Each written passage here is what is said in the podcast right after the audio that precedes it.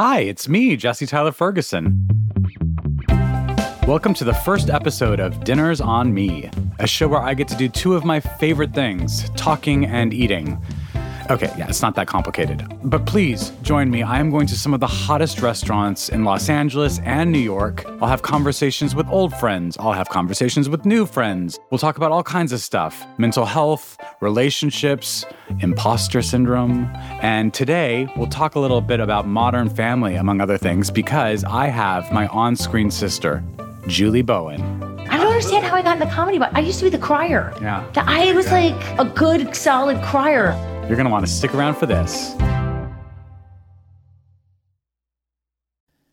Support for today's episode comes from Hexclad. I hosted the James Beard Awards um, twice, actually. I'm, I'm not bragging, I'm just telling the truth.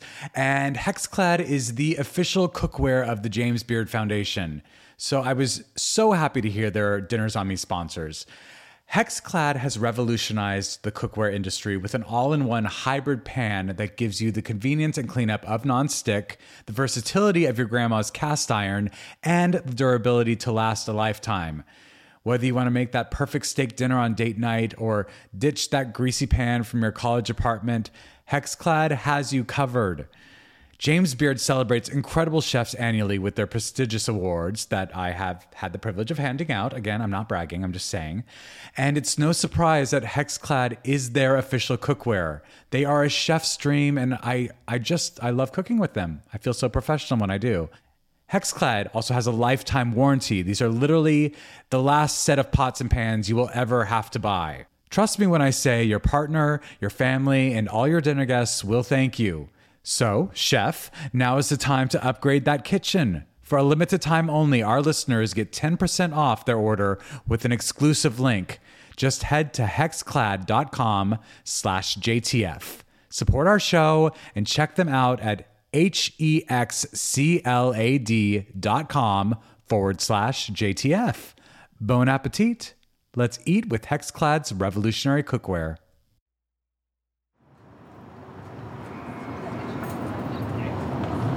Now, I have to say, Republique laid out their restaurant brilliantly. When you walk through the front doors, you have to walk past a pastry case at the front. Like, can you imagine if there were just donuts at your front door? I mean, you have to have them. I mean, to walk by would just be rude, right? There's always a line, which makes sense because Republique is known for their pastries. Chef Margarita Manzke, she's been nominated for eight consecutive years for James Beard Awards in the Outstanding Pastry Chef category. There is this electric energy as you stand there, crowded shoulder to shoulder, trying to figure out what you want as you inch closer and closer to the register. Take your order for your pastries while you're in line. You order off the menu in your uh, basket. Down here with one of our cashiers. Should we get the brioche or the bambolini? Oh my god, that's crostata. It's overwhelming.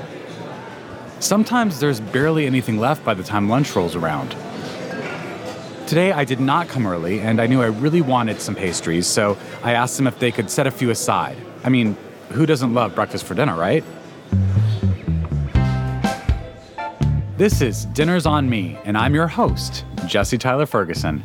I've spent so many meals with Julie, but to be fair, a lot of those meals were not really that exciting. They were salads from the salad bar or M&Ms from craft service. They, they were really special moments, though. Uh, that's how we all got to know one another, just over these breaks in our work days. And with Julie, she was my on-screen sister, but honestly, she's evolved into what feels like a real sister. So I asked Julie to brave a torrential rainstorm in Los Angeles to chat with me, and by the way, a Spanish revival building commissioned by Charlie Chaplin in 1928. Let's hope he's not haunting this recording. Julie and I get into a lot how Modern Family changed our lives, her ideal man, and how I met my husband Justin, which was not in a steam room. I just want to emphasize that. We were both fully clothed, but we were at the gym. So without further ado, Julie Bowen. So, Julie and I sat in a dining area on the second floor of the restaurant. It was a, a, private space that they, they made just for us. It's a room located behind a long glass wall where the wine cellar for the restaurant is located. I brought you to Republique. Have you been here before? I thought I had, but it turns out when I walked in, I have not. Okay, yeah. It's like a medieval chapel. What I find interesting, because I used to come here all the time because Justin lived or worked right on the corner. and uh, we would always have lunch here. And he's constantly on paleo diets. Yes. And they're very famous for their pastries. Yeah. And she's actually been nominated for eight consecutive James Beard Awards For your pastries. for her pastries alone. And I've never had one because Justin's always like, we're having salad. And for those who don't know what the James Beard Awards are, they're basically the Oscars of the, the culinary fancy, world. even I know that, and I know Lots nothing some people don't. about food. I was like, all this food talk is lost on me.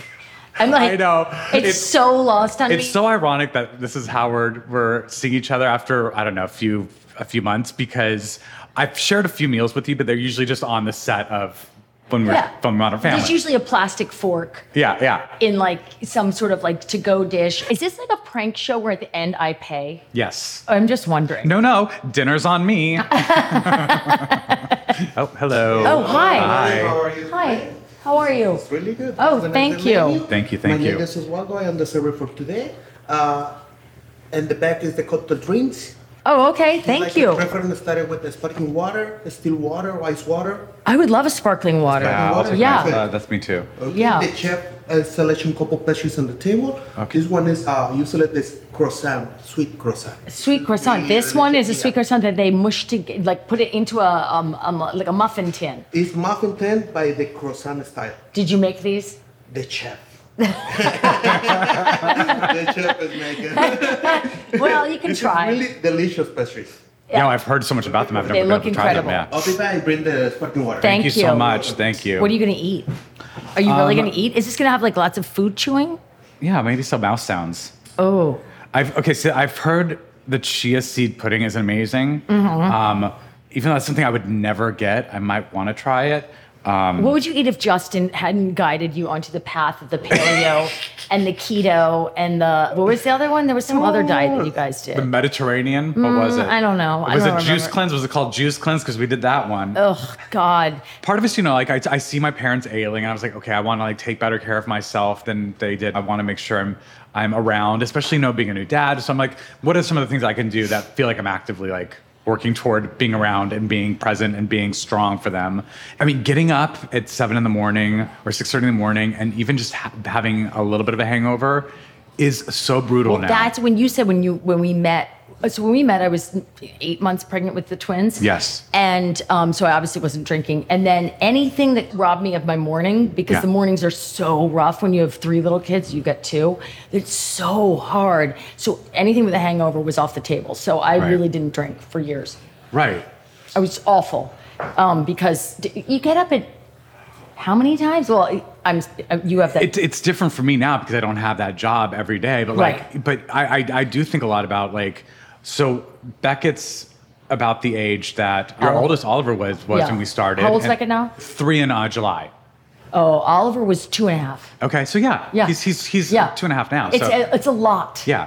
And then you know, and then Sully, my newest, is Yeah. uh, f- four months old. So like you know, around this the same age. I don't know how you actually got yourself out of bed and got to work and were present and were good and like kind of had your shit together when you had kids that age. Like I'm I'm struggling and I don't have that job that's so time consuming. It wasn't as much fun for me. I remember in those early days of Modern Family, you were always going off to like the Monaco Film Festival, like any sort of boondoggle trip, because Yeah. they would send us places. Only I could never go because I had the little kids. You and Ty couldn't go. and Ty, well, Ty did try to go work and then realized that was, you know, Not that was a lot. for him, yeah. Well, I couldn't go anywhere. Then at the end of the day, you've been up since five, and then you've got to go home, and there's three kids in diapers who are hysterically happy to see you, but also hysterical. Yeah. Like the noise and the chaos, and invariably your spouse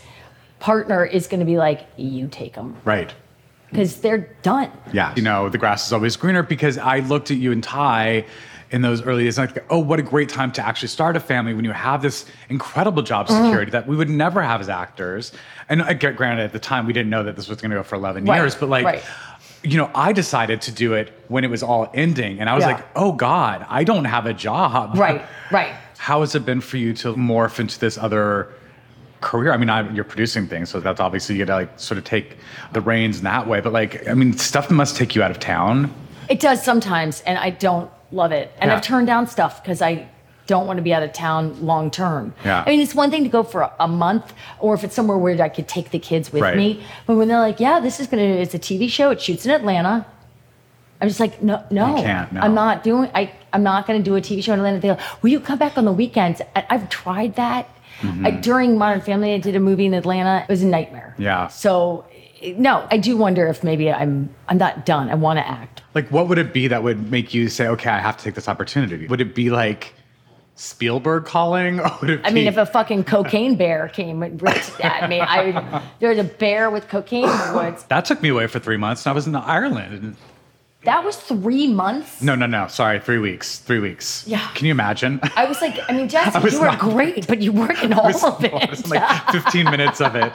But I was coming on the heels of another job that was Right. I was in um, You did the- the- Canada the for. kids the book. kids the Ivy and Bean. Yeah. So it was like consecutive like six weeks away. Yeah, that is not convenient when you've got little kids. It can drive a big wedge between you and the old partner. Yeah, I mean, Justin came along with me to Ireland, so that like kind of made things a little bit easier for him, and his mom took over, which Right. thank God we have family that lives close. But you know, when I was doing the play in, in, in New York, I was on Broadway for four months in the spring, and then took a hiatus and did it again in the winter. Like he, that was really really hard And on your him. hiatus, you what? Did something happen?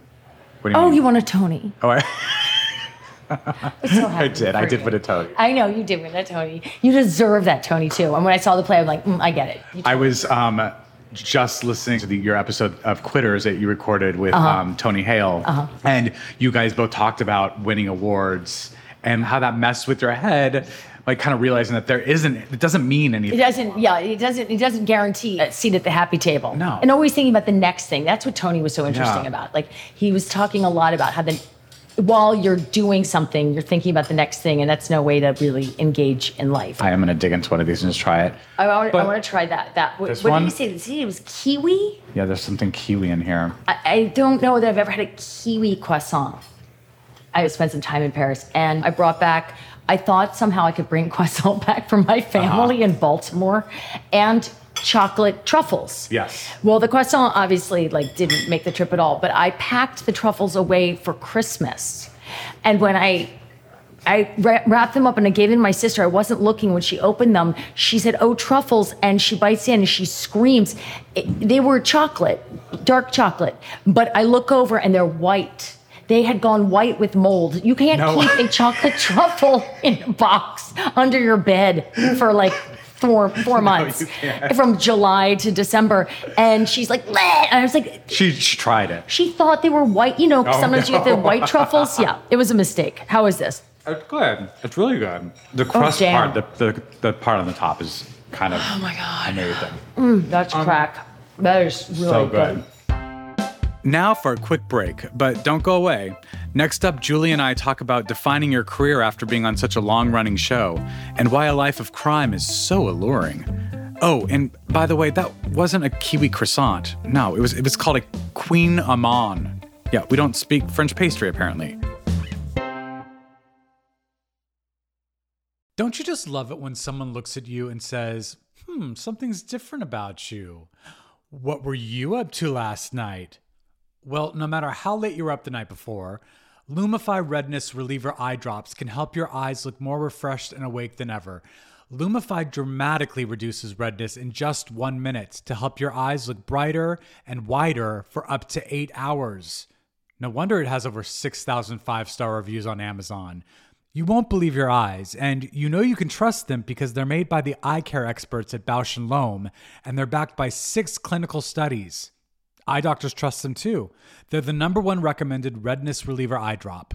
The one and only Lumify is an amazing drop that will have people saying, Something's different about you, but in the best possible way.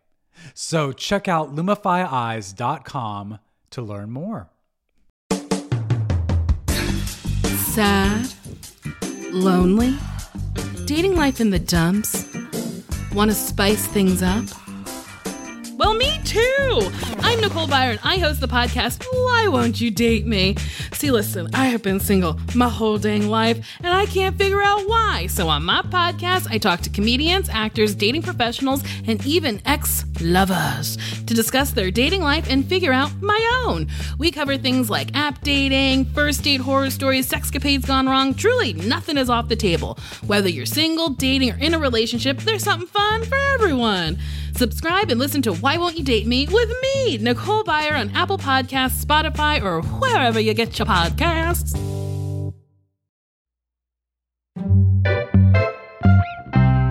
We're back with more Dinners on Me. You caught me and Julie reminiscing about the time we got lost at the Emmy Awards. Uh, we also gossip a bit about Eric Stonestreet, who played my husband Cam on Modern Family. I do remember the story of us not being able to figure out how to get out of the, sh- the auditorium the year we did not win for the first time. Oh yeah, because we had gotten so arrogant, we didn't know Yes. how to get out. We didn't know how to actually exit. because when you win, what uh, some people know, some people don't, is that you get swept backstage to do press, and so you go through all these different um, rooms where you know there's different press people and photo shoots, and then you get taken to the the governor's ball, which is you know a block away or something. And um, we were lucky enough to win five years in a row, and that would happen every time. I also remember one time I brought my mother. I was like, "Mom, if we win, we're ru- you got to we rush the had the, we had stage." the plan, like how to get out. so we don't get we won. separated from our loved ones. It's like if we win, you got to run up on the stage with us after the commercial breaks. We're gonna go backstage, and you know she ended up like kind of being so nervous about losing us, she kind of fell onto the Emmy Award stage. I was like, oh gosh, here we go. This is It's very, it's very post-apocalyptic. Yes. Really, our our experience with Emmys, is- it's basically The Last of Us. like, where do we go? How how will we get out of this place? There's no one left. But the year we did not win, um, we were trying to find the exit, and we actually went to the wrong door, and they were like barred shut. And everyone was like, "No, you idiots, that way." We, ne- and we, we never lost. no, It, it, no. and then we had we got a taste of the loser's pie. Yeah, and then every year after that, you just kind of get moved cl- closer and closer to the side, and we, we lost a little base- more. Yeah, Yeah, we yeah. Didn't, you didn't just lose the same amount. You lost a little more. Like the seats got worse, and you didn't shift it off, Yeah. and then they're like behind someone's big hairdo. yeah. Well, We it had a good run though. It was a It good was. run. It was really fun. Always fun. I got to meet you and Eric. Eric's in town, isn't he? Is he now? Actually, I don't know. He's doing some TV show. He hasn't called me. he hasn't called Should me either. smack talk him because he's didn't yeah, call me? absolutely. Oh, I did read that he's doing something. Yeah. I'll give him a call and see if he's. I know he's building a house in Kansas, which is making him very happy. You know what's crazy? Do you think Eric? They would cast Eric now as gay? You know, a lot of people ask me that question. I and I Well, then don't. If I'm boring, you. no no no no. I, I don't I don't answer it a lot. I think if you ask Eric, he would say no. In fact, I know he would say no because we've had this conversation. Oh, okay. And I don't think not because he's not wildly talented. He is. Uh, no, I just I just don't think we're in a moment right now where that feels like but that's the right choice. But at the same time, it's tricky because he's a part of pop culture history. Yeah. And I don't think anyone could imagine Mitch and Cam without him as Cam. So it's like, you know, he also delivered a really hilarious, nuanced, if you ask me, performance because I, I I know he based that character off of his mother, and like I Mm-hmm. found, you know, getting to see it up close every day, I found a lot of nuance in that character, and he would always kind of check in with me to make sure like he's on the right track. And finally, it's like you need to stop doing that because you're doing a really great job. And I didn't know he did that. yeah, which you know he, he was. He I knew had- that the rest of the writers and everything needed your gay stamp of approval before we had any gay writers. That's right. So Yeah. we'd be like, and Jesse would go, gay approved, and do a little stamping motion with your hand, approved. approved. They got Ramon It's over like, are we stamp. allowed Yeah. to say, you know, some gay yeah. slur? And I was like, get some gay writers in here, and they, they did. Yes. And they really, really They did. They really did. Are you going to do TV again? Um, I really, really like the schedule. Modern Family shot. Um, we were very, very lucky. We, we had very Yeah. short days. They started early sometimes, but there, there were days where I don't know if this happened as much for you, but like I would show up to work, you know, at six or six thirty in the morning. I'd only have a few scenes to shoot, and I'd be driving home in morning rush hour traffic. So I Right. have the whole day Yeah. ahead of me to do whatever I wanted. I don't think that would happen again. I, don't, I think we just got very, very lucky. Mm-hmm. Yeah. But I do like that long form of storytelling. What I don't like is characters, especially characters on, on sitcoms, the audiences don't want growth. Yeah. You don't want to see Monica Geller not be neurotic. You don't want to see Rachel Right. not be, you know, Right. a wacky, and you don't want to see Claire not be um, micromanaging. Right. That's a drawback for me for TV. Is I feel like there's not, and maybe not all TV. I'm watching, you know, some of these lo- longer form dramas, and I do Yeah. find that they allow these Yeah. characters, Drama, especially if yeah. it's serialized, serialized. Like in Well, serialized is when the story is drawn out over that's many, what I mean. many. That's what I um, episodic is like when they Standalones. When, when they're standalones, more like uh, SVU. gotcha. Yeah, yeah. You know, like you can watch them in any order and no Yeah. one cares Right. because no one's no one's growing. But Breaking Bad is a perfect example. Like Breaking amazing, amazing. amazing character growth. Those people are not the same people they were in episode one. Like that's what I'm hungry for if I'm going to do something again. I know, but do you feel like we're in the um, comedy box? Mm-hmm. I don't Absolutely. understand how I got in the comedy box. I used to be the crier. yeah, I, did it was good. like a good, solid crier. you're always remembered for your last job, though, I know. and now you're the the mom who has I'm like- pratfalls. the mom who what? Does pratfalls? Does pratfalls? That's right. I'm the I'm the falling mom, and, and you. I don't know how you get out of that. I don't either. I don't- I mean, you know, for me, like doing Take Me Out was a step in that direction. Yeah. But so many people, like, you know, Take Me Out was this play I did on Broadway, and it had it had a lot of humor, it had a lot of pathos. I got to sort of show my entire toolbox, and yet a, a Well, lot of my didn't show his tool. I didn't show my tool. A lot of Like the the other rest- actors, actors were did. naked, is what Julie's referring Not to. the point of the show, but it's hard to ignore. but you know, even close friends of mine, after uh, you know, when they say stay back and say hello to me after the show, they'd say, "Oh, you were so funny," and it kind of like broke my heart that they like that's what they led with. So even in an opportunity where I could show a lot of things, like they led with, "Oh, you were funny." Yeah. And yes, I was, but I was other things. I don't know. I, I kind of, I had a moment where I was like, oh, it's going to take me a really long time to crawl out from under the character that I was so lucky to do for 11 years. But I'm sure you must feel the same way. Well, that's one of the things that I always was like. I always felt so lucky to have that job, and when we would get into things like negotiations and money, and I would feel like, oh my god, I can't ask for more money. This is just a great job, but I don't know who pointed it out to me, but an agent or somebody. They're buying the the next ten years from you, not just from work, but you have to dig out from being Claire. You're That's right. Claire. For the rest you of your life. You won't be able to work It's a great point. for a little while as something that where people don't say, "Oh, you're Claire." So you should be compensated for that. Mm-hmm. And you know, we were. I don't know. I. I mean, maybe if I get, I was thinking about getting arrested. Maybe it's like some scandal. no one's gonna. No one gets hurt. No. No one gets pregnant. We just a light arresting. Who would have gotten pregnant in this situation? but it, no, I think that that would be. I don't know how you turn that around. That or you sort of have to recast yourself. Yeah. And like, but really, my kids don't take up that much of my time anymore, the way they did when they were little. Right. Like they don't need me twenty four seven, and they in fact ignore me when they're around. so I could be writing, producing, and directing myself naked, but I wouldn't. Yeah, yeah. I'm not going to. But also, when I, I hear people who do that, I'm like, that sounds amazing. And also, it just seems like an, an unclimbable mountain. Yeah. It just seems like it's so much because I mean, there were days when we would be on set of Modern Family, and I was like, I'm so grateful that someone else is here to tell me what to do because I don't have the capacity to do that. Oh, Excuse me. Thank you. This one is the chia. Yes. wow. Really delicious. It's, uh, almonds, a little honey, and mixed berries. I put in two bowls on the side. Lemonade. Thank So you. Really good. Wow, that is really beautiful. And are you ready by the order? Any question by the Um, by drinks? What are you getting? I think I'm gonna do the. Kind of want the kimchi fried rice. I know that's what you're most famous for, right? This is really delicious. I don't know if I've ever had it. Kimchi fried rice is making, is prepared for seven days. Oh wow! What? Yeah. Starting It now. started, it started, no, this is, it started by the kimchi, it started by seven days and the, and the peanut. Oh, the and now kimchi, the right. Kimchi, yes. Okay. I was trying to think of what it would be good. Really good. delicious, really famous. I think I'm gonna try. it. I'm gonna, I'm gonna do it. Yeah. For you, miss, what do you like? Could I get the vegetable frittata, please? Okay. Thank you. Do you like something, one appetizer? No, I'm gonna have some of this this chia is- seed. Okay, chia seed. I'm gonna have a One uh, seed. chia, we have a kimchi fried rice and one frittata. Thank You're you. welcome. Thank you very much. Welcome. Thank you. Well, you were just talking about. Would you fuck him?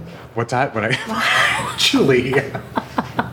Doesn't you have a podcast? Don't you feel like everything that you say is absolutely going to be heard by thousands and thousands of people? No, because you can edit it out. So that's a yes. You would fuck him. That's right. Yes. I would love to talk about you directing because you were a brilliant director on the show. Mm. Oh. And you were the only cast member to direct an episode of Modern is Family. insane. I, I always uh, kind of assumed that as a director, you were the peak, you were the, the apex, and like Mm. Everything kind of revolved around your decisions.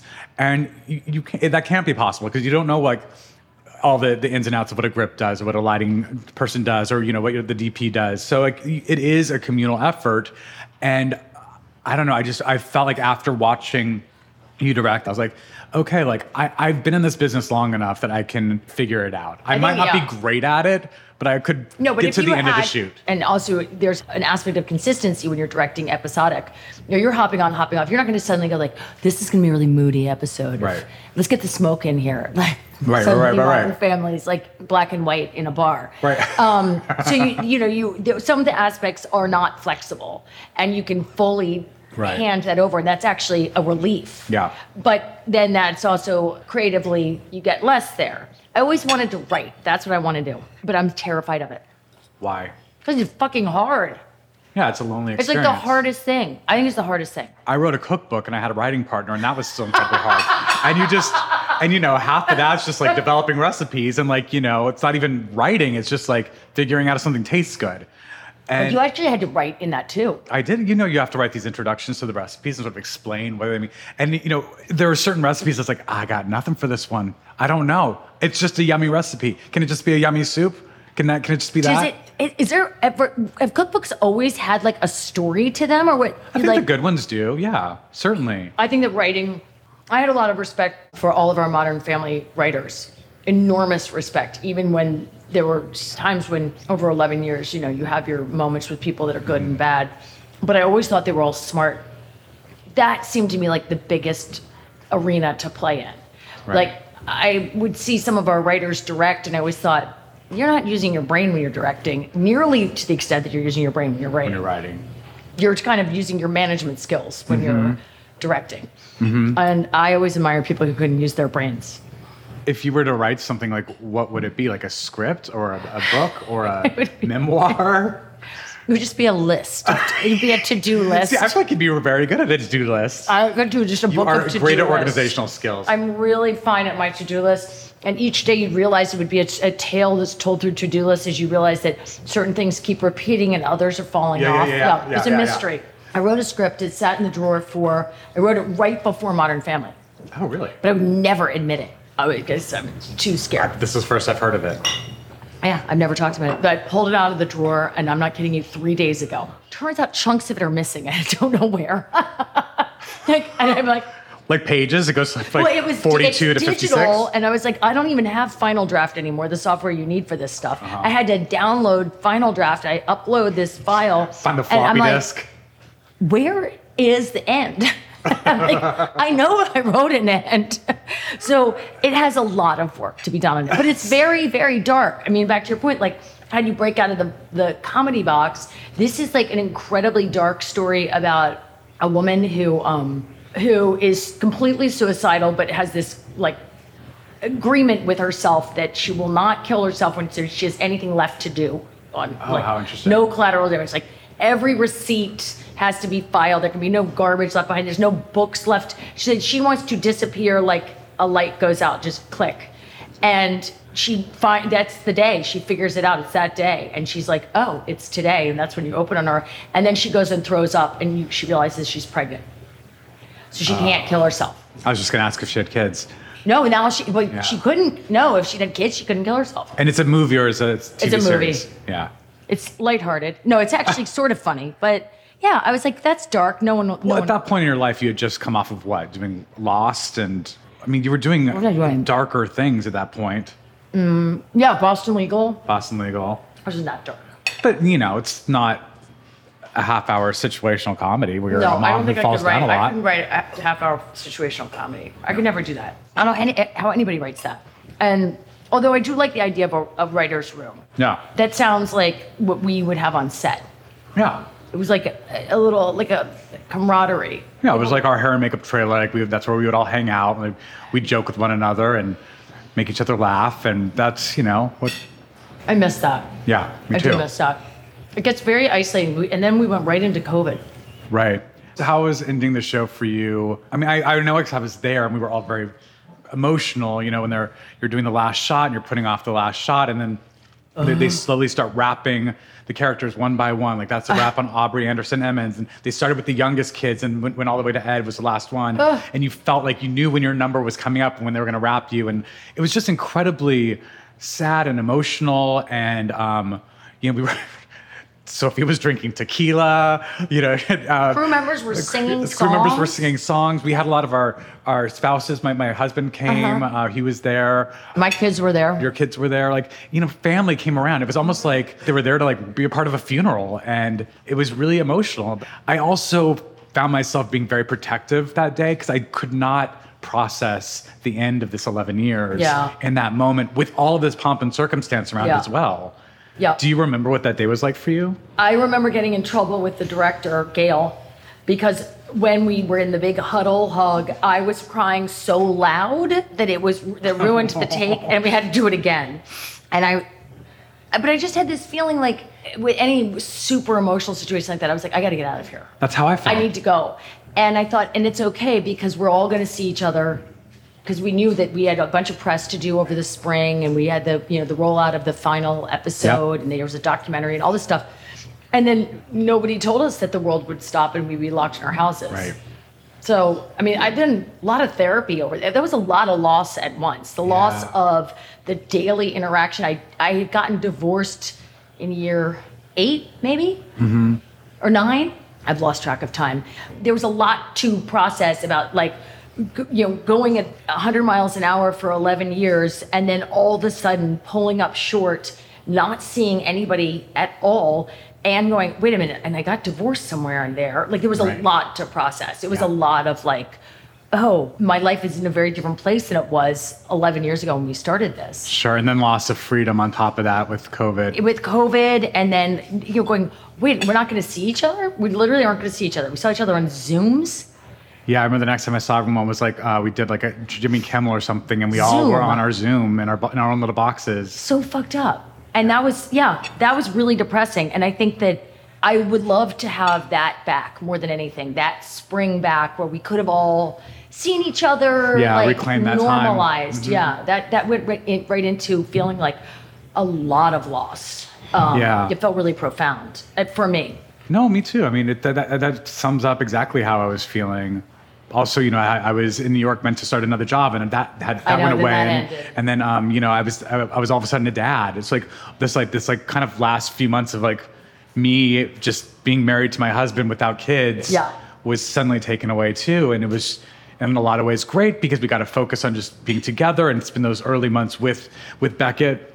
But you know, I also really longed for that last those last moments of freedom. Right. Right. And you you were yeah, you were do, going in a very like almost the opposite direction of me because you were starting to make your life was getting bigger and bigger. Like you were literally adding people to Yeah. it. And I was watching as my kids were getting more and more independent, which is great. That's what you want from them. But you Right. also like and that continues to be really hard. I love my boys so much, but they are the worst dates I've ever had. They're like boyfriends I don't know how to break up with ever. They are, you know, they come to the table, you wake them up for in the morning, like what? Like wildly offended by having to be woken up. Make them breakfast, they're like ugh, and then they leave and they're on their phones and they just grump out the door and that's that's this it. is what and I have to look forward to. they come home at night. Maybe tonight it's different every night, but I think it's six thirty or seven tonight. Me? Heavens, look at that. One is the uh, Thank you. frittata with the arugula salad. Uh-huh.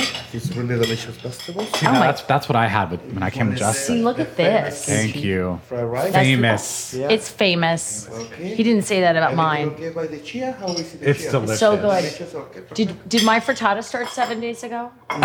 No, this one is God. a couple more minutes. ago. Can you imagine? Trust me, when you're tasting a kimchi fried rice, you give me one more. And Give me one give me one to go. word. Okay, I'm gonna do it right now. This is really Okay, delicious. let- wait. I want to hear the one word. Okay. Oh, very layered. layered. Layered. Uh huh. What does that mean? It means you could t- you could taste all like those. Oh, the flavors. The seven days. You taste the seven days. you days. taste every day. You're like, ooh, that's Saturday. That's There Saturday. it is. Oh, Monday's hitting me. I'm getting a hint of Thursday as I exhale. It's very good. Now for a quick break. Next up, Julie and I talk about life after divorce and how her sons have responded in a very unique way to sex education. Okay, BRB. Join Hoda Kotb for a brand new season of her podcast, Making Space.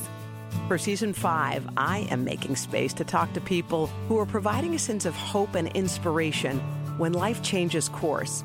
Uplifting conversations with inspiring individuals like NFL legend Drew Brees, singer songwriter Ziggy Marley, and Today Show co anchor Savannah Guthrie as you have never heard her before. I found faith more viscerally, not because the bad thing didn't happen, but because it did. I promise you, like me, will leave these conversations with some wisdom for your own journey, empowered and inspired to make space in your own life. New episodes of Making Space with Hoda Kotb are released every Wednesday. Listen now wherever you get your podcasts. I'm Chris Morocco, food director of Bon Appetit and Epicurious, and this is Dinner SOS, a new podcast from Bon Appetit. On each episode, we'll take a call from a home cook facing a real dinner emergency. Then, I'll work with one of our editors or someone from our amazing test kitchen to try and solve it. Because cooking for the people you love should inspire joy without a side of stress. Make sure you're following Dinner SOS wherever you're listening now.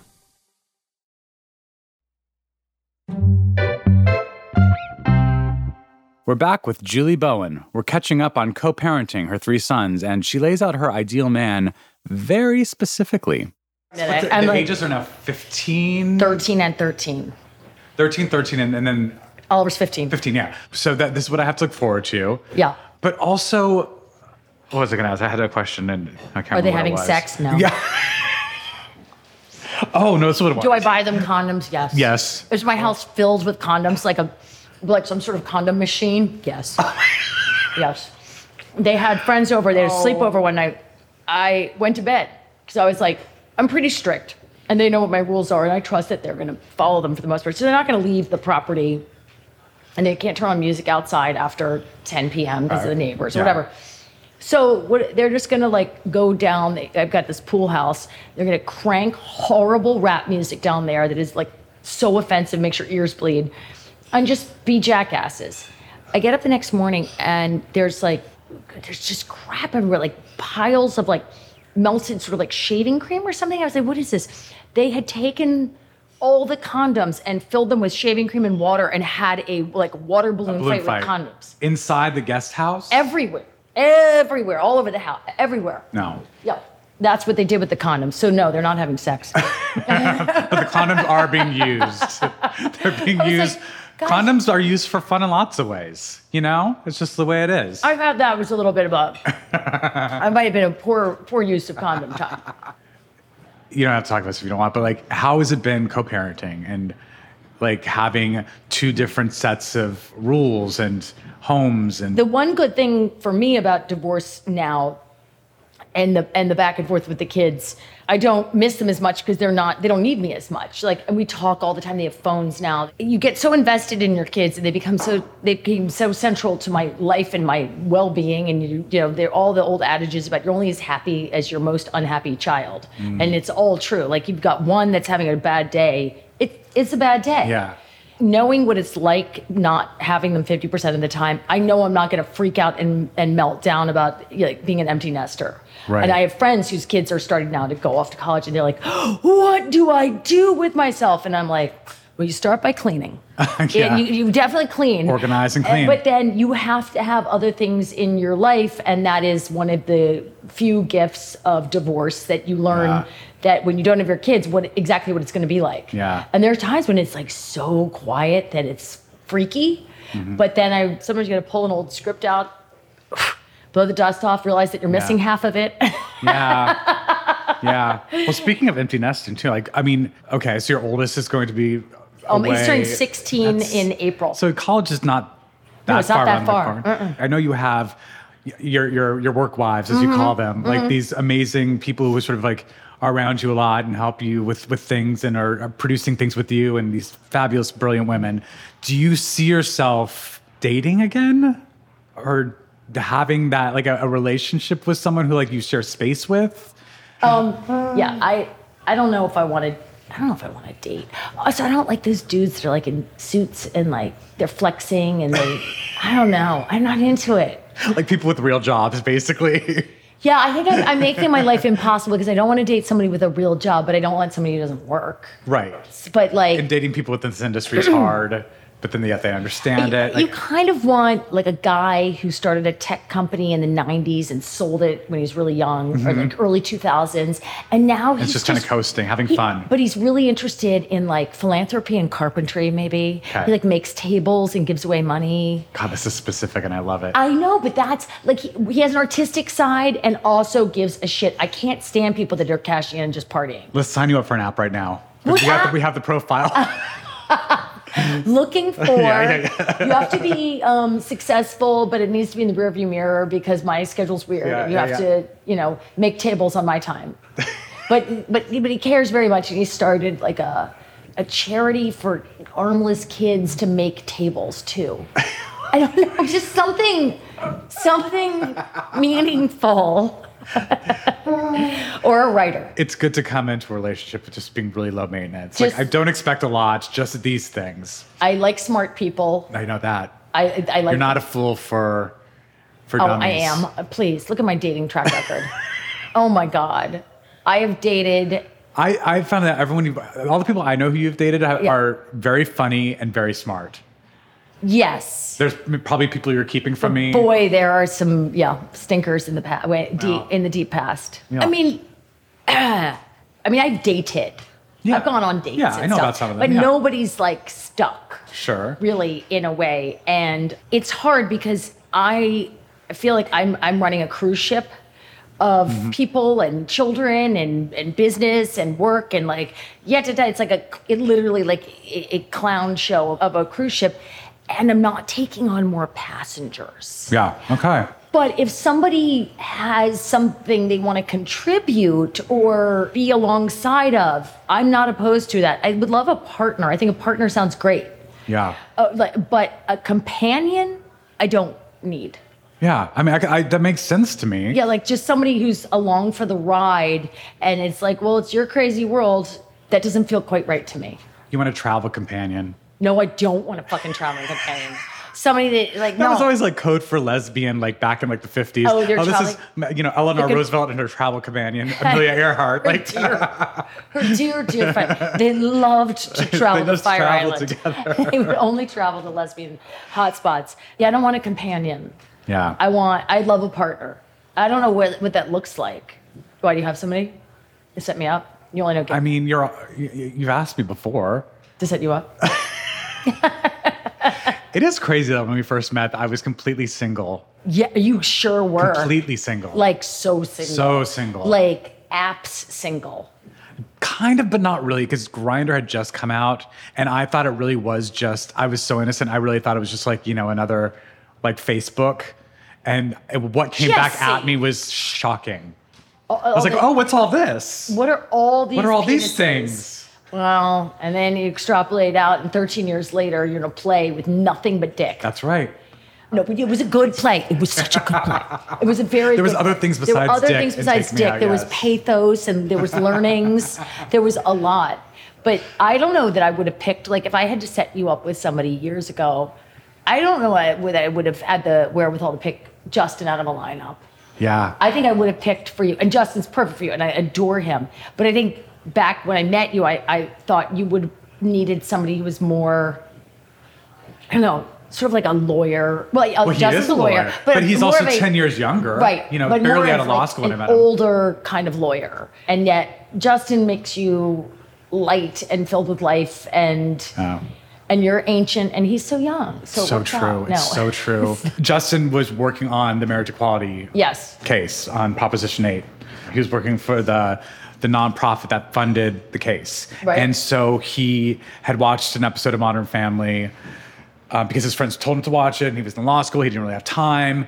but like I think this is actually going to be a really great thing for just you know the pop cultural touchstone of like what this whole marriage equality. It was good for the gays. It was good for the gays, and so he saw me at the gym in the locker room. We were both clothed, and he just came up to Why me do you and need said, to say you were both Because I feel like that's necessary. Because when you hear the locker room, they You think steam room. He told me a different story. Tell me what he told you. You were working out on like a machine. Nope. Really? lies. It was in the locker room. So interesting. I wonder if you were you must have been naked then and he wanted to protect you from I would promise you I wasn't naked. I would not have had the courage to have a conversation Wait, with him. if I hang had on, wait, wait, wait, wait, wait, back up. Did you, one of you see the other previous to that first engagement walking Naked? by? No, walking by the other working out. Did you see him when you were on a machine walking by? see him. Did he see you? Maybe. I thought you had seen know, him and thought he was cute. very recognizable and very famous at the time. He probably did see me. You're very famous with your red hair, and Justin's very good looking. Very good looking. He's very good looking. Your children are. But that was the thing when he started talking to me. I was like, "Oh, you're a hottie. Like, what's your name? How old are you?" Like I got the, the details. You did a Julie. I did, Julie. See, it's Uh-huh. not so bad to ask questions, No. Jesse. Sometimes you just have to ask them. um, but then you started dating right away. Well, then I asked him out, and he had a boyfriend at the time. So Oh, he said we can go. You don't know this? He said we can go out as friends. And I said, and I told him I have enough friends. And I, I, I turned down the opportunity to have a drink with him because I've been out on enough of those like ambiguous dates with someone where like, is it a date? Is it not a date? Is like this those going prep anywhere? commercials. Exactly, like those prep. Those commer- prep commercials are so I could watch them all day long. There's so much going on in there. There's people making eyes They're at one another, layered. and Yeah. they're very layered. Yeah. There's a lot that times is as A lot of layered as a kimchi. A lot, it's most subtext commercial. They're- Very layered, just like this kimchi. Yes. You're just like guys. They're like uh, maybe they're getting on the train to go together, but maybe they're not, and there's a lot of making eyes. No, they're, they're truly like they're, they they broke those stories, like they broke episodes of to break- television. they had a mini room. Yeah, they had to yeah. break these stories. Storyboards. So I said no to drinks with him, and then I went away to do work in New York that summer. It was the year I did um, Merchant of Venice and uh, The Winter's Tale Yes, with Al Pacino. Yes. remember? And I name dropped him a lot. we all remember. we remember that was the year you did Shakespeare in the Park. It wasn't the year that you came back with a funny accent. No, that was the year I came back with a funny accent because I was inspired by Al Pacino. And so I did my first day on set of Modern Family. I was like, I'm gonna like really dig into this role. You know, like kind of the way that Al tax- tackles a role, Shylock and Merchant of Venice. And like after like take one, I don't know, remember who, I think Steve was directing. He's like, um, so let's take all that down. let's take all that down. What? No, what was the year you came back and did? Um, what's it Oh, called? fully committed. Mon- no, Monty Python at Oh, the Spamalot. Spamalot. That year, you done something previous to that in New York, probably theater somewhere in Uh-huh. New York, and you came back, and I remember seeing you in Spamalot and going, "Why is he talking different? What's going on with? Why. I was is- doing a British accent. no, no, no. It was, it was. But then you had this different sort of like cadence on set too for a while, and I was like, Oh, how. "What happened this summer?" It I was doing wasn't like, my, my Linklater technique or something. I don't know. It was a lot of. There was a. Your jaw was very. I was like a, doing a mid Atlantic, like Katharine Hepburn. You kept saying "yar." I you just kept saying that boat is so I sounded like. Cate Blanchett with every English accent. Do you remember the year so we, when we shot an episode of Modern Family Mhm. in Australia? Yes. And we all came back together on this, I think the same flight, or you might have gone. You might No, have gone I back had to come back early. earlier. Why? Because I had children. That's right. You came back earlier. But on our flight back, it was right before the Oscars, the year of Blue Jasmine, and Cate Blanchett was on our flight in our cabin with us. No. It was just us, like all the Modern Family people, and Kate. And she could not have been nicer. And all I remember is she had one of those sheet masks on. And she offered me one as well. I was like, "What's?" I just, I just asked her about, it. and later I found out. Like, I drove by an ad, and she's like actually the spokesperson for Right. this company. Right. So she had an extra sheet mask, and she gave it to me. And I held on to it for so long because I didn't want to use my Cate Blanchett sheet mask. That by the time I finally opened it, it had completely dried out. That's like my Timothy Leary acid. I in college, somebody had a sugar cube of acid that supposedly had come from Timothy Leary. Uh-huh. And it sat on the mantelpiece. It was college. It was, you know, chaotic. And I, by the way, I've still never done acid to this day. And it sat there on the mantle like for years. Like one day we will eat the Timothy Leary acid. And then there was a party at the house and it was gone. Someone did the acid. Someone put Or on someone a, someone it. put on a Cate Blanchett sheet mask, dropped a tab, and went nuts. Do you find you used to play straight roles? I, I had the the opportunity to play straight roles, and I did play some of them. Yeah, and up until like right before Modern Family. And now, do you find that that door is more closed? Uh, yeah. In fact, I, I know it is. I uh, a mutual friend of ours. We can sidebar about it later, but uh, there's a roll up for a TV show that she writes on, and she said, you know, they wor- they might go with this straight actor instead. And I said, well, I can play straight, and it was like kind of like a non-starter. It was like, mm, no, not right now. It's interesting though because I always I feel like representation is meant to be lifting up the voices, careers, opportunities for people who haven't had them, hmm right? Yes, it's a so big part not. So how are we helping? Like it would if if the role is for a white man, who cares if it's a gay or straight white man as long as you- Right. he's playing Right. that? Like you know, I think it's, it, no again, one's it's, losing an But it's the same thing we're just talking about, like crawling out from under these characters. Yeah. Like when you've been in so many people's living rooms Yeah. as this character, Yeah. married to this man, or you know, uh, uh, uh, playing that that that mother who you know is married to Phil. Like it's it's that's all people will see you. with. I mean, there have been moments where Eric and I, Eric Stonestreet, who played Cam. He, when he came to see the play, for example, we walked out the stage door together, and people they could not believe what was happening. Like I've walked out of that stage door hundreds of other times without him. And it was like people were excited, yeah, you were great in the play. But like for some reason, the two of us walking out together, people could not believe that we were actually standing there together. It was like they were having an out of body experience. So you're saying we're having a reboot? We're doing a reboot. We're doing a reboot. but it's that thing. It's like they really they associate me with that character so much. Yeah. Um, by the way, I don't know if you remember this story. But we were once in an airport together. I don't remember where we were going, and Modern Family is kind of at its peak. yeah, I remember. and you can get away with things because if you're wearing a hat, if you're wearing your glasses, no if you makeup, don't have makeup on, I'm dressed like a schlub like I usually am. like you normally are. Not today. You look very nice today. I got dressed today. I thought, you know, I, I thought I'd class up the joint. but I don't have to do. I, if I don't. I look like myself when all I roll the out of bed. Yes, which is good and bad. We got chased to an airport, and someone handed you their phone to take a photo of, Of- me and them together. Of, ne- Of they, you. Yeah, of me with this yes, person that chasing person. me, They wanted me just to hold the phone. and they did not know who you were. happens all the time. It happens all the time. It and and I could not be more fine with it. I think my kids are now at the age where they find it very confusing. They're like, don't you think it's weird that like those people freaked out that you walked in and those people don't know anything about you? I'm like, I don't find that weird at all. It's Yeah. always been that way Yeah. for me. It's usually if I open my fat yap and they hear this like the sound of of cardboard ripping. that is my voice. Then someone goes, I thought it was you. Yeah, yeah, I couldn't be sure, but that voice. And I'm like, yeah, I know. I still, I would, I would do it all again. Yeah. Right now, in a heartbeat. Well, I was going to ask you, yeah, knowing being on the other side of it, just like how much you gained from it, how much you lost from it, as, as far as opportunity, because I think we all Mm. will lose opportunity.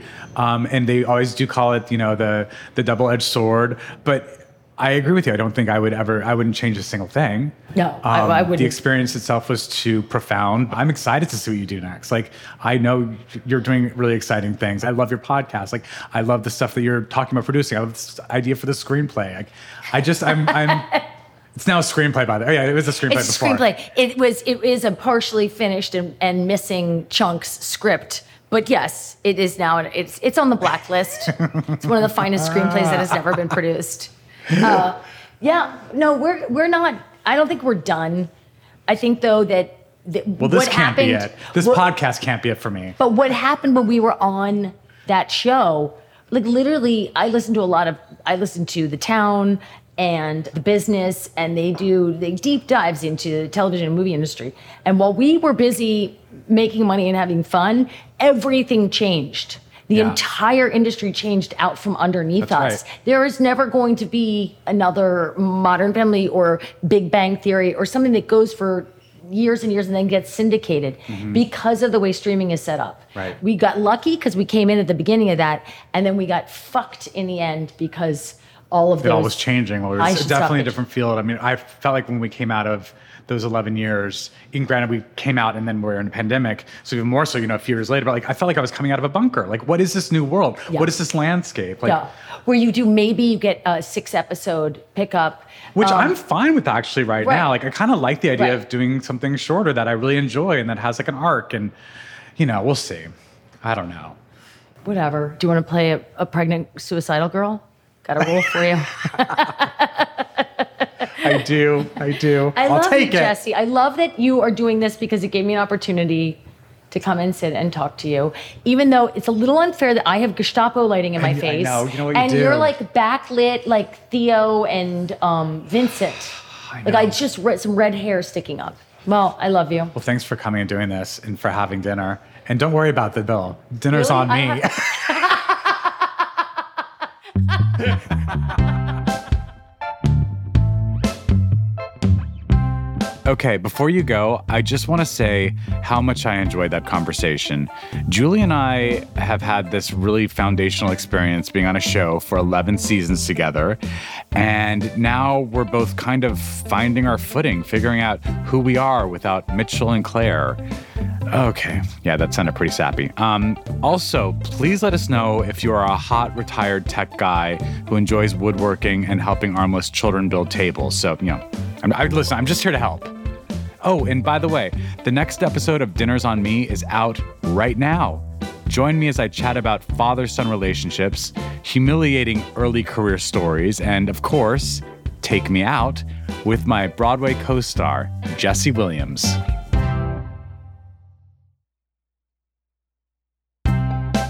Dinners on Me is a production of Neon Hum Media, Sony Music Entertainment, and a kid named Beckett Productions. It's hosted by yours truly.